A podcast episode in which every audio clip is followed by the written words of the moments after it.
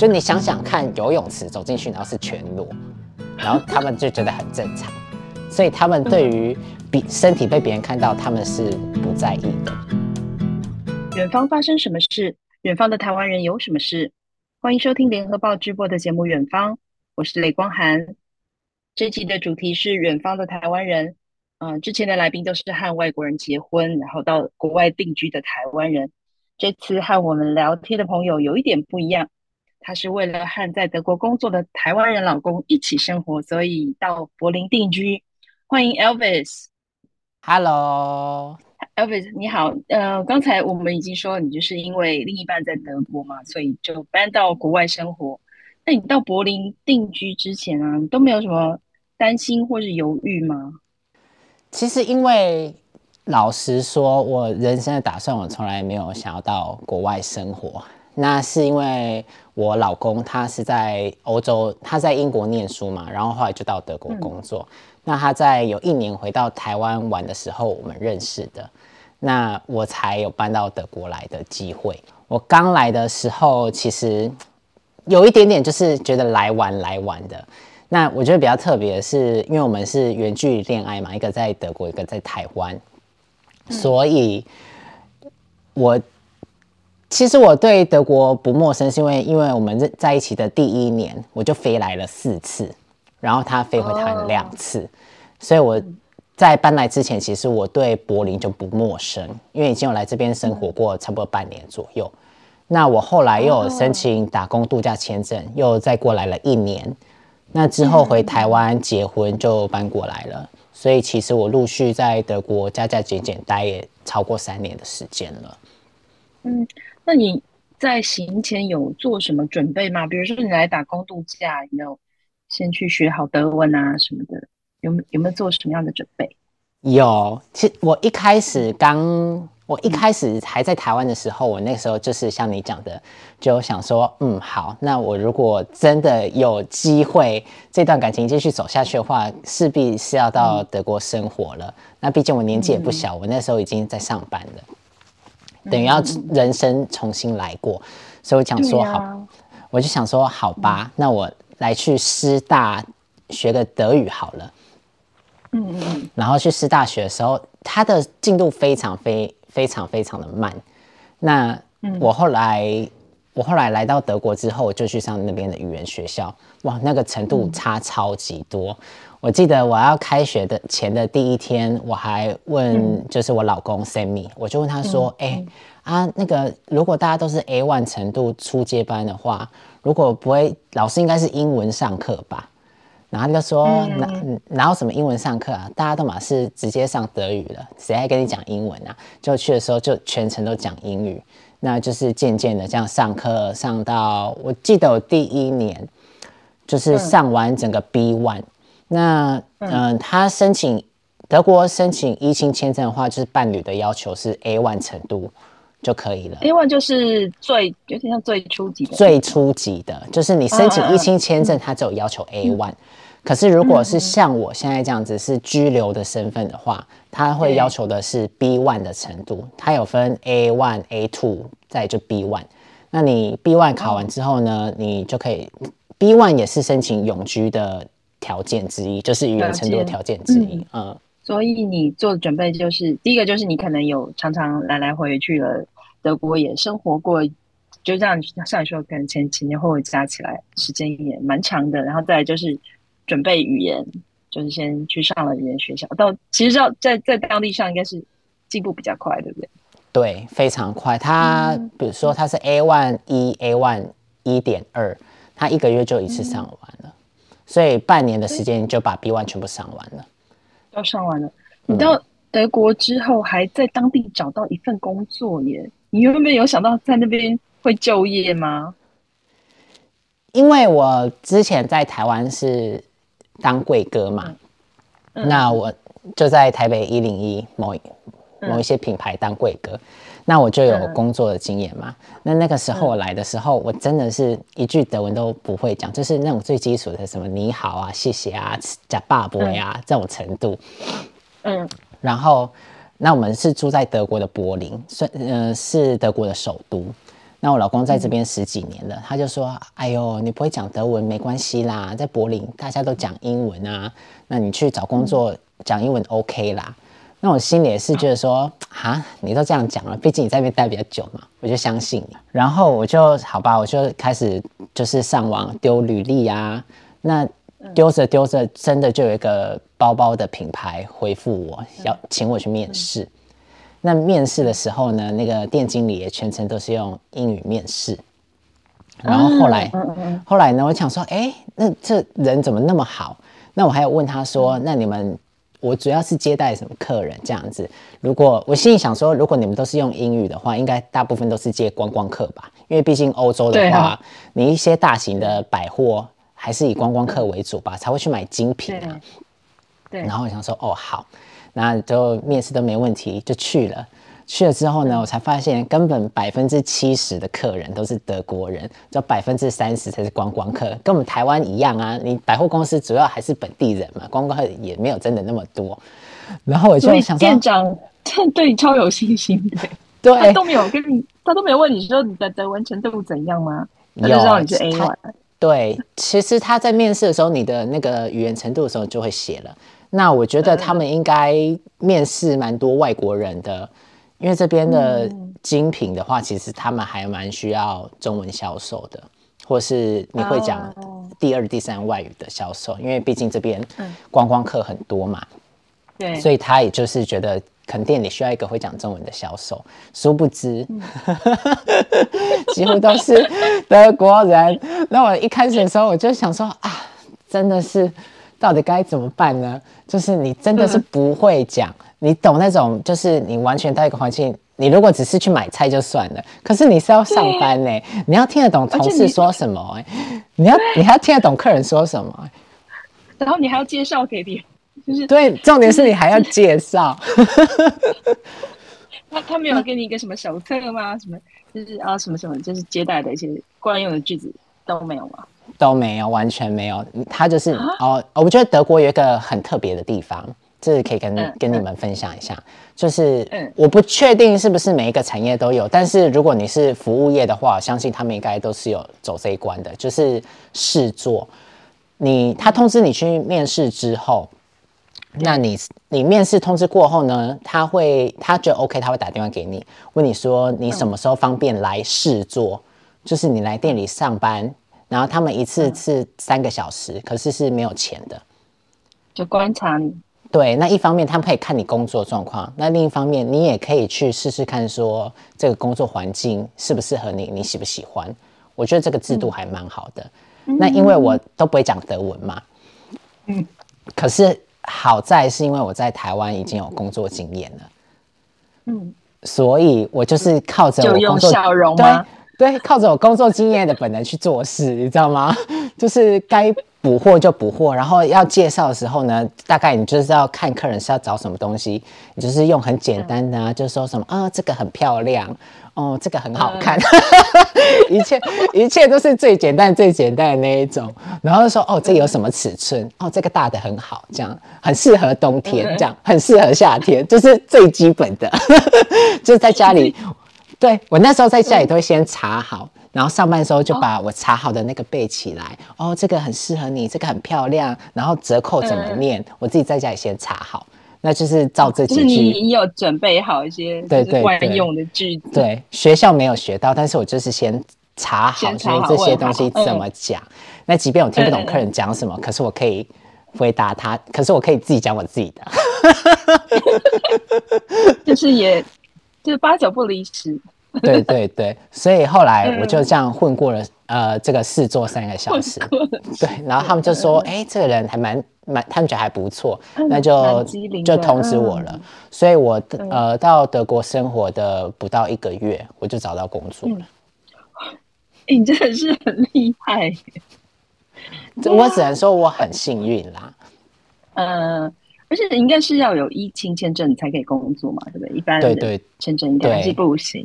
嗯嗯嗯，不行。那你的同同事也都会跟你说英文吗？还是都是直接讲德文？没有在管你德文不好？呃，他们有分。其实我觉得柏林人都还蛮蛮愿意开口讲英文的。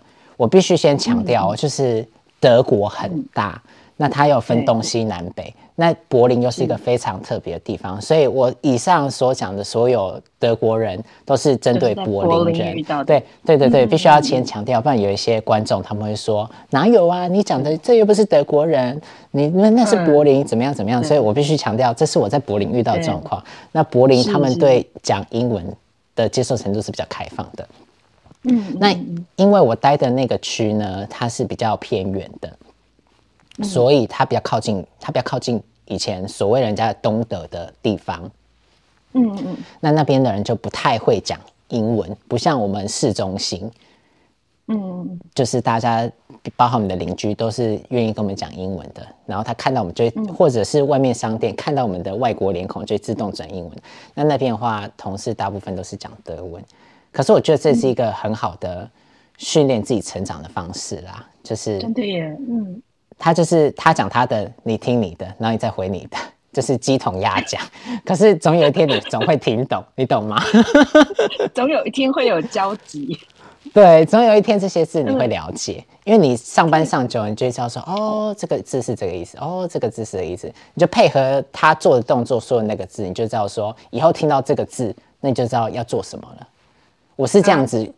去想办法生存工作啦，在德语还没有很流利之前。嗯，那同样是服务业，就像你刚刚说的，在台湾一零一有已经有精品柜的经验，那德国的职场啊，和台湾有什么不一样吗？感觉台湾的服务业还还蛮血汗。我只能说，就是台湾人的劳工权益真是辛苦了一点点。我觉得最大最大的差别其实是在于福利。真的是福利。嗯、那像我们店，我们工作的话，正职是四十个小时。嗯、那接下来它就分十个小时、二十个小时、三十个小时。那这三种就是工作的同仁呢，都称作为 part time，就是兼职。嗯、只要你不是做四十个小时都是兼职。可是呢，它正职跟兼职的待遇呢是一模一样的。比如说德国，它是一年有五周的年假。那你做四十个小时的人呢，嗯、也是五周的年假。那你做十个小时的呢，他一年也是给你五周。哦哦，是这样子，就是完全平等，他没有分你是，没有，他没有分你是正职或是兼职。哦、那今天比如说我们公司会每年会发制服嘛？对。那以前我在台湾的时候，我以前在台湾是店经理。嗯、那工读生通常呢，要么不是穿自己的，有的。不是穿自己衣服，不然就是公司只会发一件给你，那你可能离职的时候还要收回去。可是这边的话呢，嗯、你如果只是十个一个礼拜来十个小时打工的工读生，公司也会按照你工作时数的配比，然后送制服给你，那你就可以带回家。对啊，所以我觉得这边工作的话，待遇就是他们有分正职跟兼职，只要你是公司的员工，他们都就很平等，一视对一视同仁。我觉得这个是差最多的。嗯、你看以前我在台湾打工的话，哪有什么哪有什么年假，对不对？对啊，就而且这边还什么都没有，也没有什么年终，什么什么都什么都没有，就是对啊。所以我觉得这个主要是我觉得待遇是差比较多的。嗯，那比如说上班会不会要呃，就是加班，或是就是或有没有那种免费加班，或者说他们就是照时发加班费？这边的话，我觉得，因为以前我在台湾上班的时候啊，那个时候早期，嗯、现在早期好像很久，大概十年前左右，就是那个时候的制度还没有改过，因为以前没有什么几呃什么一例一休这种东西啊，那对对对，那也没有什么呃什么六天就要一天例假日一天休假，就强制要排，对对，强制要排休那。对，然后你不可以连续上班超过几天。那比如说你一天上班十小时、十二小时、十三小时，加班费加成是不一样。以前没有这种东西，就是随便老板怎么排。嗯、那我以前在台湾上班最高最高的时候，一个月可以上到三百个小时。一个月三百，一百一个月三对。对，一个月三百个小时，可是他就会发那个嘛加班费给你嘛。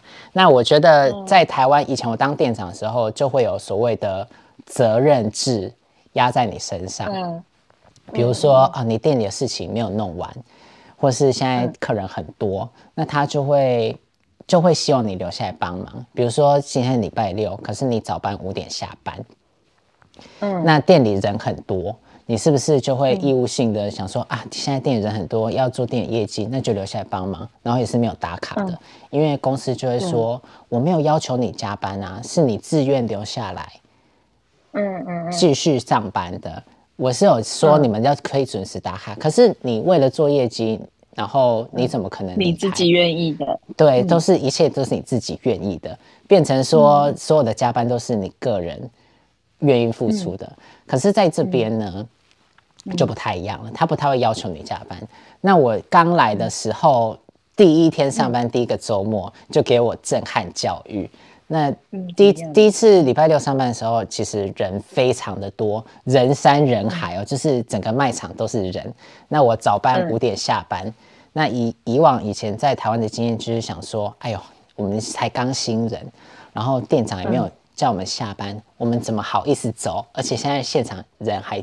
这么多，对不对？大家很忙，大家很忙，然后每个人都在接待客人，你怎么可能准时离开？你当然就是在那边 stand by 继续工作，做到店长说：“哎，Elvis 怎么还没有下班？你可以赶快走啦，你下班啦。”嗯嗯嗯，对不对？都是这种情况嘛，对不对？对。然后呢，我就在那边还这样忙忙忙忙了十分钟，然后就有个同事看到我说：“啊，你不是早班吗？你怎么还在这里？”我说，嗯，嗯，我现在人很多哎，我不用留下来帮忙什么的吗？他说不用啊，你准时时间到了你就走啊，干嘛留下来？与此同时，从那个办公室里面已经有两个早班同事已经背好包包离开这个地方，离开这个是非之地，所以 他们就是傻傻的，对，只有我还傻傻在那里，就是想说要继续上班，所以我觉得这个是差很多的。那不是只有员工哦，连主管他们都是。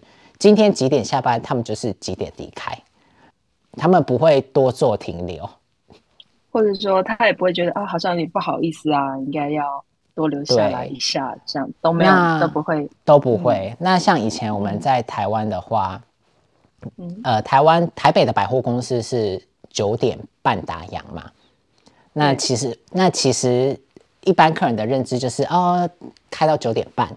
那你们是不是九点九点半就下班了？可是其实我们可能会忙超过那个时间，因为我们还要结账啊，还要报账啊，还要收拾一下卖场，所以一定会超过那个时间嘛。可能会忙到九点四十五或九点五十，你懂吗？超过十到二十分钟。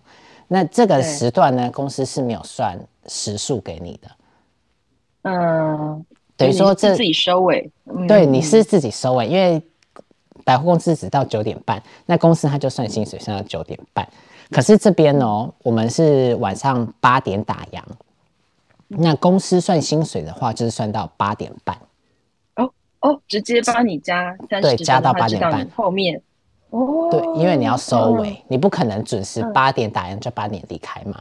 你还要结账啊，嗯、一样的流程嘛，还要写报表什么的，嗯、所以即便你十分弄完，五、嗯、分弄完，公司一样是算到八点半，因为这个就是你后续还有工作时间，是你有付出劳力的，不像台湾就会你知道跟你凹这种十分钟、二十分钟，那凹久你也是觉得很烦，尤其是有那种闭店，对，尤其是有那种闭店课，没有二十五分九点二十五给你踏进来柜上，然后呢，等于说你还要接到他接到九点五十分，然后又没买又走掉。那这段时间大家都去吃宵夜，剩你一个人还在柜上慢慢收，你就觉得说，哎呀，好讨厌哦。好，真的，你你就是教我的是以后，嗯、呃，关店之前大概三十分钟就不要再去再去逛了。就如果你没有真的没有买的，如果你很长没有啦，还是可以啦，因为有一些人他还是会想说，哎呦，今天都没开始，等个这个最后一波，还是要逛一下啦。我的意思是说。哦很多客人他会不了解，就说啊，还在营业时间啊啊，为什么为什么我不能来逛？重点不是你赶客人，因为你会发现九点到九点半的时候，你去逛百货公司，那柜上不是通常都没人，不然就是柜哥柜姐都在忙自己的事情，因为大家都想要九点半准时 离开，因为后面又没算钱，大家都想要九点半就那 对。哎，就像你刚刚说，你当过柜哥吧？应该是。在台湾是什么大风大浪、奇怪的客人都见过，那德国的客人有什么令你比较大开眼界的事情吗？我觉得，因为德国它有一个文化叫做 F 卡卡，就叫做 Freikörperkultur，就是裸体文化。那德国人呢，他们其实对于就是 show their body 是很不在乎的，因为这边你在公园啊，或是他们有一些裸晒的湖或是海边是常有的，包含他们的三温暖，就是 sauna，就那种蒸汽室，有没有？对，男男女女混合的哦，然后大家都全裸。你有没有没有再分吗？就没有再分，就是对，不会介意。那他们这边有一个那种什么类似温泉池的那种，就是有泡汤的啊那一种，然后按摩的，啊，那也是全裸，就是所有男男女女走进去就全裸。就你想想看，游泳池走进去然后是全裸，然后他们就觉得很正常，所以他们对于比身体被别人看到，他们是不在意的，无所谓吗？对，那我常常就是会遇到，就是有客人，比如说有个阿姨，她试穿牛仔裤，然后尺寸不合，她可能就会直接穿着内裤走出来，更衣室是说啊，我这件穿不下，你可以帮我拿其他尺寸，然后还可以边讲，然后就很一派轻松跟我聊天。那有时候你就觉得说，哎呦，这眼睛到底是要看哪里？他不尴尬，可能我是觉得蛮尴尬。对，他这这种对这句话就是你不尴尬，尴尬就是别人。其实我遇到这个我还蛮蛮常遇到。那我讲一个最近才刚遇到的，就是嗯，我这次从台湾回来之后，我就立刻就回去上班了。那就遇到一个德国阿伯，他就站在牛仔裤区，然后就是露出很疑惑的眼神，所以我当然就是贵哥嘛，就走过去跟他说：“哦，有没有什么需要帮忙的地方啊？”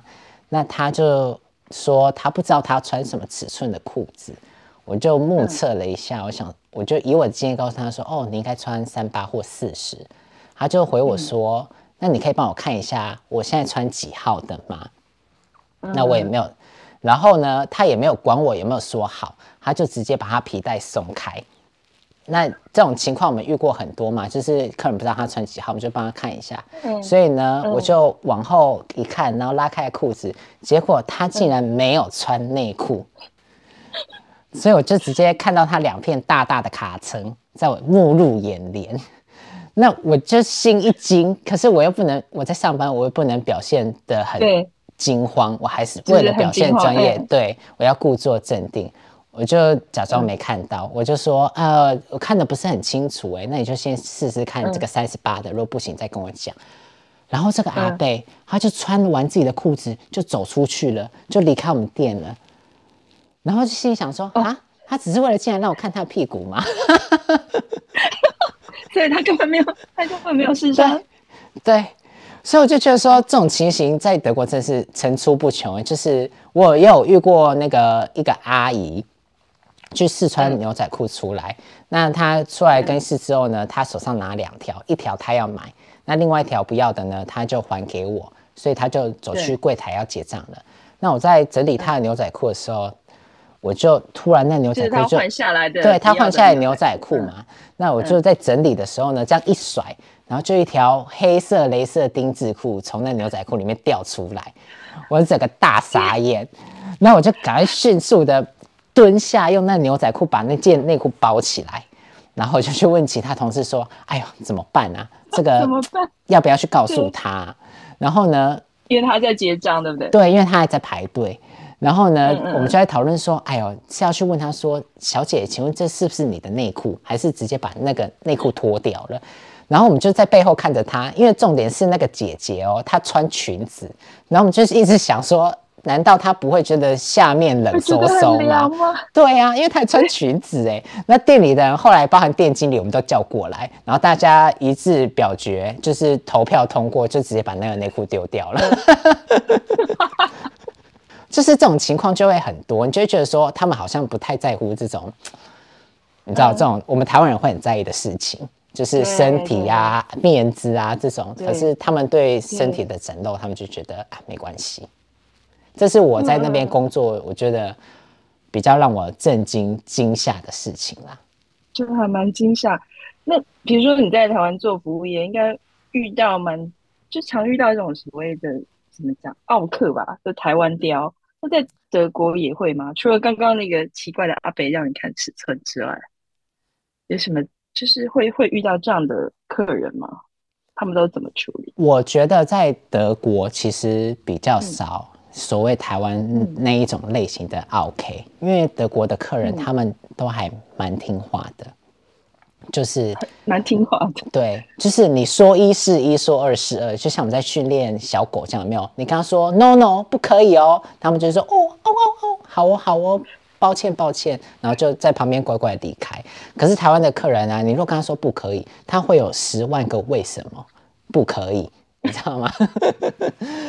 就是就是你要想，嗯，台湾的消费习惯会会觉得说啊，我今天花钱了。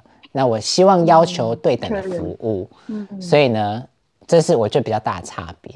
那我觉得德国也不是没有 OK，当然有，因为这个东西全世界都有。可是因为德国的店员就是所谓的“一山还有一山高，魔高一丈，道高一尺”，就是这个道理，你知道吗？因为德国的店员呢更可怕，尤其是我们柏林，就是一个客服沙漠，真的是沙漠到一个极点。我举一个例子给你听，比如说，呃，有一天我们店里在做活动，就是包包在打折。那今天全面八折，那客人刚买了一个包包，五百块，五百欧。嗯。那他走出去店里之后呢，不到一个小时就回来了。他就说：“哎，我朋友刚刚有买包包，他有打八折，为什么我没有打到八折？”后来我就帮他看了一下发票，哎，真的没有帮他打到折。那这个时候呢，如果是以台湾的情况处理，是不是立刻退钱给人家？因为就是很抱歉嘛，对，啊、对不对？真的很抱歉，嗯、没有没有帮你打到折，还让你这样白跑一趟，真的很抱歉。谢谢你，回来谢谢你愿意回来这样子，嗯，真的很不好意思，在台湾一定会这样嘛。那因为我那时候是新人，嗯、我就去请示店经理说，哦，那这个情况该怎么办呢？怎么处理？嗯、对，怎么处理？我们店经理就说：“哦，麻烦你去跟客人说啊，真的就是我们会把差额退给你，可是呢是退在这一张礼物卡里面。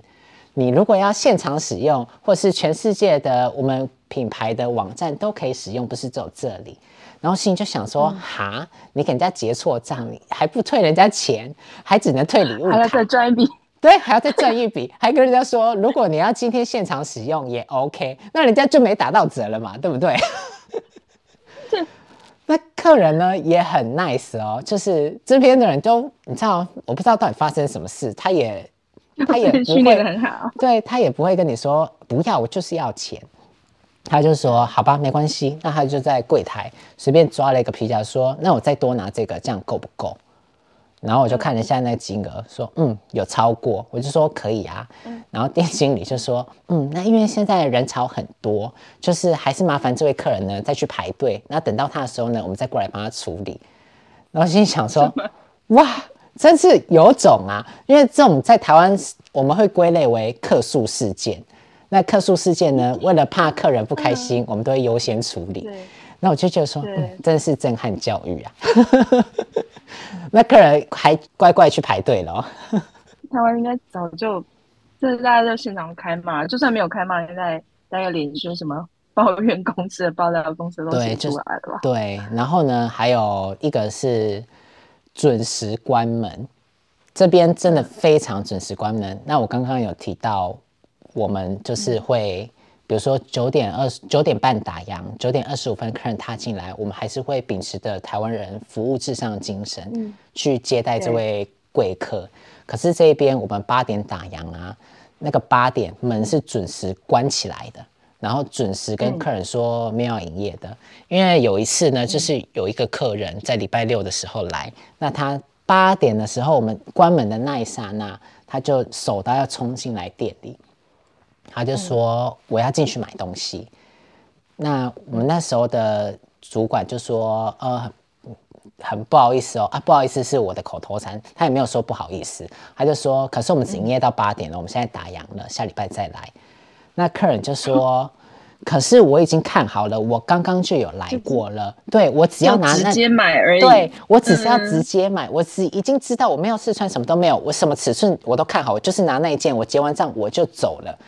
那这个时候我们在台湾，我们都会通融嘛，对不对？就说好了好了，你都是都已经这样子了，都已经看好了，那我就再多花个两三分钟帮你结账就好了，做一下业绩。对哦，没有哦，我们这个副店经理也是很有个性哦，他就跟他说。我们开店一整天有这么长的时间，你可以买东西，为什么要人家打烊的时候才要来呢？不好意思哦，不好意思，是我自己家的。他就说麻烦你，他没有不好意思，对他没有不好意思，他觉得 他不会觉得不好意思，他说麻烦你下礼拜再来，然后这样 bang 把门关起来了，然后再回头跟我说这些人真是的，以后就早一点来逛街嘛。所以你说你要怎么办才好呢？真的是克服沙漠。对啊，我跟你讲，这个在台湾你一定会被骂死。对，所以就是因为这个店员他们的态度更坚决，所以不可能有奥克出现，因为他根本不敢，他根本不敢反抗，他根本不敢说什么。他们非常的坚持。嗯，嗯，所以不是说没有奥 K，，是这边的奥 K 治不了这边的店员。对。那我我都我也是耳目耳濡目染之下，就开始渐渐的会入境随俗，像他们对以前我都会迎合客人，就是客人说什么都好，那想尽办法满足他们。现在如果真的不行，就就不要了，不要造成自己的困扰。哎，嗯，刚刚其实你看，嗯，有提到，就其实因为你的工作会接触到很多德国当地人嘛。然后你在国，我在我在想国外生活，多多少少都会有被歧视的经验，尤其是你必须密切和这个德国人接触，那你有遇到呃歧视啊，或是比较不开心的事情吗？你都怎么处理？我必须说，歧视这件事情呢，嗯、是全世界都会发生的，包含我们在台湾。讲实在话的，有一些呃移工啊，或是外籍配偶。其实他们受的歧视，我觉得也是很严重的。那我们身为外来人口在德国的话，嗯、你说不被歧视，那是不可能的，一定多多少少都会有。嗯、但只是因为德国他们因为二战的关系，所以他们在这方面他们也不敢表现的太明显。所以我在职场上。比较少遇到，很偶尔，很偶尔。嗯、我曾经有被客人叫过，嗯、叫我清唱，就是那个清腔腔，这个清唱。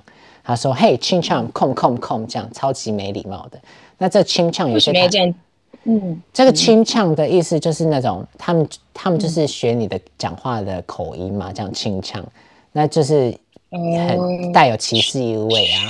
卷好像卷舌，因为我们的卷舌音的关系，对，就是带有歧视意味这样叫你，啊、那你听了觉得很不舒服啊。那大部分的话，我觉得比较在工作上比较不会遇到这样子的问题。可是生活中，我是有，嗯、我们是有遇过一个阿嬷，还蛮勾追的，嗯、就是嗯，因为我很常常在路上被被人家欺负，可能我看起来就很好欺负的样子。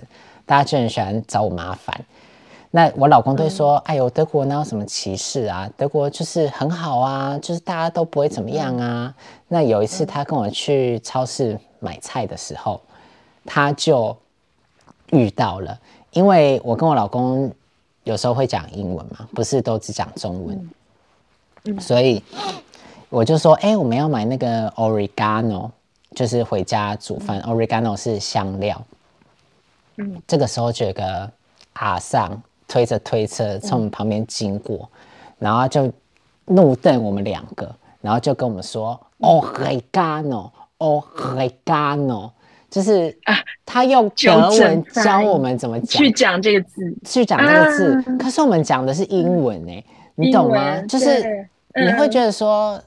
你当下是觉得傻眼，想说他在干嘛？那你事后回想，你就觉得又气又好笑，就是是怎样、嗯、啊？我我在我跟我的朋友聊天，我不能讲英文吗？或不能讲我们的语言吗？对，对不对？我一定要讲德文吗？嗯、那这另外一这个故事呢，是我们在我们的频道，就是柏林不一样有提到过，嗯、就是。呃，陈毅的朋友跟他一起去坐公车。嗯、那你也知道，我们台湾人有时候聊天都会聊得很开心嘛，就哒哒哒哒哒哒哒哒这样讲讲讲。然后那在公车上就有个阿北回头跟他们两个讲说：“嗯、你们可以不要讲别人听不懂的语言吗？你懂吗？”我又没有要跟你讲，对，又没有跟你聊天，关你什么事啊？就是就是会有这种莫名其妙的事情发生，嗯、还是会有，会有，可是是少数。嗯、那我有朋友去喝完酒之后坐在、嗯、呃坐在捷运上，然后在回家的路途上被人家打，而且是没来由的打哦。我就在街头，就在街头，嗯、然后他他也不是围殴他了，就是弄他这样拍他的头什么的。就是他们就是看到你们亚洲人就会就是就是会这样子啊，可是我觉得这是毕竟是少数，不是说你的人生在这边百分百分之百可能你就遇到这百分之一，不是说你一定会遇到啦。那但这是我们遇到被歧视的经验啊，大部分在德国的生活还是蛮美好的。嗯，对，呃，刚才你有提到你你的这个 YouTube 频道叫柏林不一样，那我认识你其实。也是看到你和朋友经营的这个这个 YouTube，真的就是真的很有趣。你可以谈谈最初你是怎么会想要做这个柏林不一样的这个频道呢？你以前有做过类似的自媒体吗？完全没有。我们那个时候会开始是因为我刚来德国的时候是，我最后呃，我后来结婚后来德国的时候是二零二零。那那个时候疫情已经开始了，那我一回到德国之后呢，就回到我们店上班，过没多久就封城，德国就封城了，所以我就没办法去上班。那他们一封就封好几个月，我就不知道干嘛，想要想说找点事做。那因为我老公他是电影制片，他是在拍电影的，他是制作人，嗯嗯嗯，他就说那现在。自媒体当道嘛，那像疫情期间也没有电影可以拍，不然我们来做做。你又那么爱讲话，我觉得你也蛮好笑的，还是你要来拍 YouTube？我就说哦，好啊，那我们就来拍 YouTube。那他就说，那我们来就是找，就是他有一个朋友，他也觉得他很好笑，就是我们节目另外一个叫做陈毅的陈毅，对。那他就说，那我们就找陈毅一起来做。所以呢，我老公就变成我们节目的导演、制作人，就是我们的老板。那我们两个就是在荧幕面前耍疯这样。那因为后来陈毅他开了真奶店嘛，他在柏林开真奶店，所以他的时间就比较不固定，他就变得比较忙。那我跟我老公，我们讨论之后呢，就是我跟我老公就是变成说，这个频道主要是经营是我们两个在德国的生活，然后分享一些德国的资讯给台湾的观众看啊。比如说，我们都会去说啊，德国有什么好买的啊，德国有什么好吃的啊。比如说什么药妆店啊。疫情期间，对，然后你们去去看到那时候是买快餐是不是？对对对，就是说看可不可以呃。到底买得到买得到买不到快筛？对，到底现在德国的快筛多少钱？嗯、就是会分享一些呃台湾人可以知道现在德国发生什么事情，嗯、或者是来旅游啊、嗯、来玩啊，然后也德国有什么好吃好玩的，嗯、我们都会在节目里面就是拍出来给大家看。对，因为你们的这个柏林不一样，不管是新奇的事啊，或是抱怨的事，每次你都可以用很欢乐的方式讲出来，常常让我笑得很大声，所以。不太能在上班的时候偷看哦，谢谢你，呃，这一次也把同样的欢乐带到我们的节目。那今天可能有点意犹未尽，那下次再邀请你来谈谈在德国和我呃台湾的文化差异。谢谢 Elvis，谢谢，非常谢谢你的邀请，希望下次还有机会再来玩。好，谢谢，拜拜。在节目的最后，想跟听众说一声：如果您喜欢我们的节目内容，联合开炮已经有小额赞助的功能，欢迎赞助我们一杯咖啡。